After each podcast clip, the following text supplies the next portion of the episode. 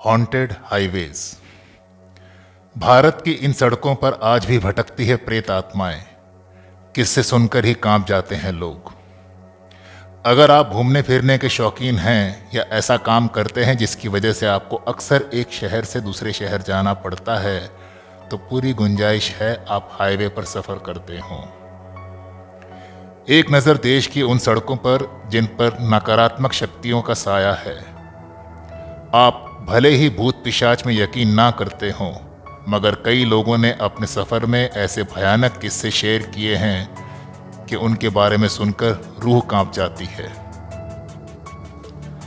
Ranchi, Jamshedpur N H thirty three, national highway तैतीस।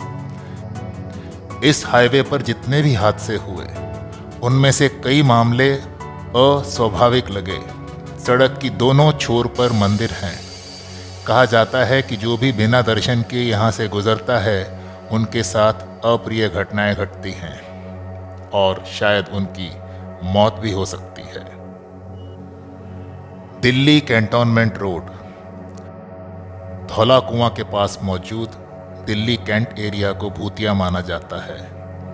कहा जाता है कि देर रात करीब एक से दो बजे के बीच एक महिला सुनसान सड़क पर देखी जाती है। वो लोगों से लिफ्ट मांगती है। कहा जाता है कि जितने भी लोगों ने उसे लिफ्ट दी है, वे फिर कभी नज़र नहीं आए। कुछ वेबसाइट्स के मुताबिक, अगर महिला के इशारे करने पर कोई गाड़ी नहीं रोकता है तो वो गाड़ी के पीछे सवार हो जाती है या गाड़ी की गति में दौड़ती है। वो महिला कोई इंसान नहीं, बल्कि प्रेत आत्मा है, जिसकी रूह सालों से यहाँ भटक रही है। State highway 49 east coast road. ये सड़क तमिलनाडु को पश्चिम बंगाल से जोड़ती है। इसी हाईवे पर चेन्नई और पुडुचेरी के बीच एक जगह है, जो काफ़ी डरावनी मानी जाती है। कई ड्राइवरों ने बताया है कि इस जगह पर पहुँचते ही उन्हें अचानक सर्दी लगने लगती है। यही नहीं, उन्हें ऐसा महसूस होने लगता है कि सड़क सिकुड़ने लगी है। वहीं कई लोगों ने यह दावा भी किया है कि रात के वक्त अचानक गाड़ी के सामने सफ़ेद साड़ी पहने एक महिला नज़र आती है, जिसके बाद एक्सीडेंट हो जाता है। दिल्ली जयपुर हाईवे।